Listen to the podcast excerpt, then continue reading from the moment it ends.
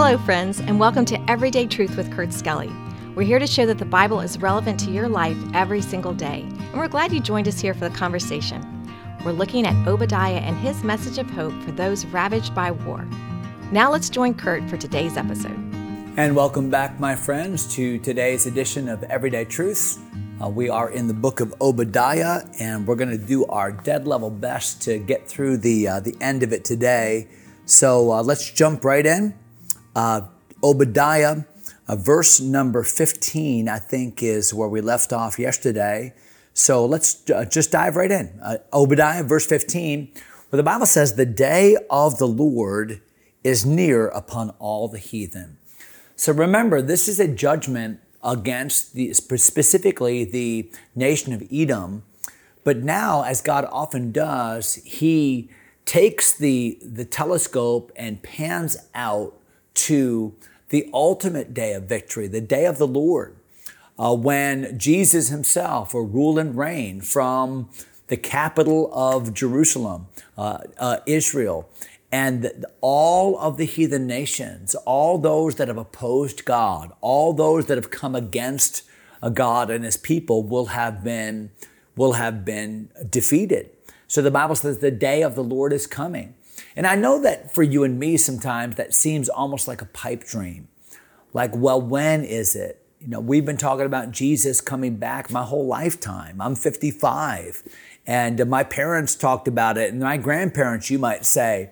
And Paul talked about it 2,000 years ago. Now you're telling me that almost 3,000 years ago, they were talking about the day of the Lord?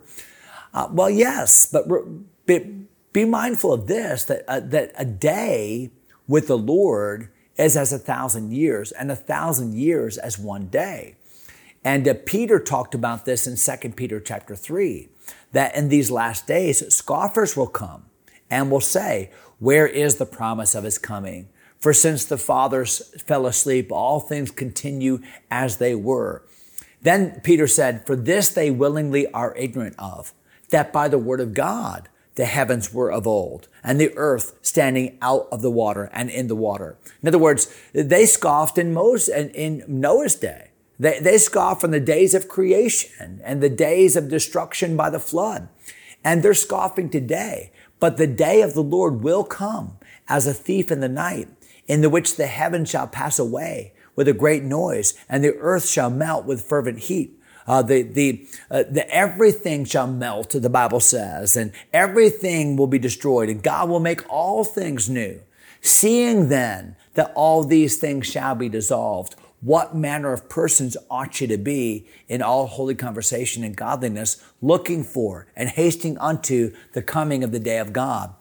So the understanding that the end is coming, understanding that God is emerging victorious, and that all those that oppose God and oppose God's people will one day be put in their place, understanding all of that ought to cause us as believers to live holy lives today. Eschatology, the study of the future, is not just to satisfy our curiosity. Eschatology is a matter of speaking to priority. And how should we be living, knowing ahead of time what the end is, provides great accountability and incentive for us today. That's the point. So in verse number 15, "The day of the Lord is near upon all the heathen. As thou hast done, it shall be done unto thee." So what will the day of the Lord be? It'll be a day of judgment, where people will justly be judged for their sins, for their deeds. They will receive a recompense. So the Bible is saying specifically to Edom and nations like her, hey, listen, you're going to pay for what you have done. Verse number 15, "Thy reward shall return upon thine own head. For as ye have drunk upon my holy mountain, so shall all the heathen drink continually. Yea, they shall drink, they shall swallow down, they shall be as though they had not been." So you have come to Jerusalem and drunk in the spoils of war from her, but you will drink of my judgment one day. In other words, there is ultimate reciprocity when it comes to the economy of God. Verse number 17, but upon Mount Zion shall be deliverance. But so in contradistinction to the judgment that those that have turned from God and have persecuted the people of God, they will receive their judgment. But what of God's people? Now remember, Obadiah is one of God's prophets. He's a worshiper of Jehovah. He is prophesying at a time when God's people have suffered some great losses. And they're wondering, is God even there? Is our nation even going to survive? You know, we're enduring the ravages of war. Circumstances are screaming against us. Is there really a God? Will God's purposes really come to pass? And Obadiah is saying, yes, yes, yes, and yes. God's going to take care of these enemies. God's going to fight this battle. And as for Mount Zion, as for God's people, deliverance will come. See that in verse 17? But upon Mount Zion shall be deliverance, and there shall be holiness. And I love this verse here. And the house of Jacob shall possess their possessions. Think about that. The house of Jacob shall possess their possessions. So God has given Israel so much more than she actually possesses. Do you know that when you look at the land that God promised Israel, they still to this day have never occupied all of what God has given to them as being rightfully theirs. They have possessions on paper, but they're not possessing those possessions in actuality, in practicality. You know, the same thing is true of New Testament believers. We have so much that has been given us in Christ, so much that we have access to by prayer. So much victory that is ours to claim, and yet we live our little small lives and our little small areas, not possessing what is rightfully ours in Christ. So, boy, I'll tell you what, much of the Christian life is simply possessing what we already own. So the Bible says there comes a day when Israel will possess her possessions. Watch what it says in verse number 18. And the house of Jacob shall be a fire, the house of Joseph a flame, the house of Esau for stubble. They shall kindle in them and devour them. There shall not be any remaining of the house of Esau, for the Lord hath spoken it. Now we know that that happened in history at the destruction of Jerusalem. Now we know that God was punishing his people, but they weren't utterly destroyed. There was a remnant that remained. But in the war against Israel by Rome and Titus the general back in 66 to 70 AD, Edom was ultimately destroyed. You don't hear about an Edomite today. You don't hear about somebody, hey, I'm from Edom. That doesn't even exist. So this prophecy took place. Esau became the stubble and Israel became the flame. Look at verse number 19. And they of the south, I love this, they of the south shall possess the mount of Esau.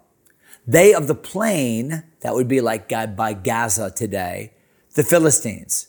They shall possess the fields of Ephraim. That would be like Samaria today, the bulk of what old Israel was.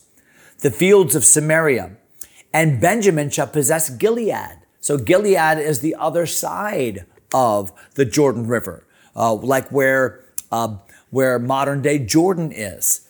And the captivity of this host of the children of Israel shall possess that of the Canaanites, even unto Zarephath, and the captivity of Jerusalem, which is in Sepharad, shall possess the cities of the south. So he describes borders that go all the way up to Syria, all the way out to Jordan, all the way down to modern-day even Saudi Arabia, over into Gaza. In other words, God has given you so much. You've not possessed what God has already given you, but one day you will. And listen, my friends, one day you and I, who are believers, will come to this earth with the Lord Jesus. We will return with him, and we shall rule and reign with him. And the Bible describes it very specifically. in the end of the book of Zechariah, that whole topography of the land of Israel will change, and we will possess as a possession all of that one day. So these war-ravaged people of God who had been so distraught and had been so pestered by Edom, Edom shall be no more. These nations shall be no more. And God will allow the people of God to possess their possessions. Look at verse number 21, last verse of the book. And saviors. Now, that's not talking about Jesus as the Savior, capital S, but this means the people whom God will use, people like you and me. And saviors shall come up on Mount Zion to judge the Mount of Esau, and the kingdom shall be the Lord's. I think that's a reference to the future establishment of the kingdom of Christ, that day of the Lord when you and I will come and rule and reign with him, and God will use people just like you and me to judge the nations of the world, to set up the kingdom of Christ. And for 1,000 years, we will enjoy earth the way it was intended to be enjoyed. And then the new heavens and the new earth and eternity when God rules forever and forever and forever. What a wonderful day that will be. So Obadiah, boy, a lot of judgment, a lot of negativity, a lot of dark days. But how does all of it end? It ends in victory. It ends in righteousness. It ends in the vindication of God's people by God himself. Why? Because in the end, Jesus rules and reigns. In the end, we win because we're on his bandwagon. And this book is a book, yes, to war-ravaged people 2,840 years ago, but it's also a book to you and me, written for you and me, that we might know that we have in Christ everything we need and a marvelous future, and we too will ultimately possess our possessions. So I hope that helps. We're going to jump into a brand new book next episode, Book of Revelation. Hope you'll join us for that. God bless you, my friends. Thanks for taking time to listen. If everyday truth matters to you, go ahead and subscribe to the podcast or share it with a friend. Until next time, God bless.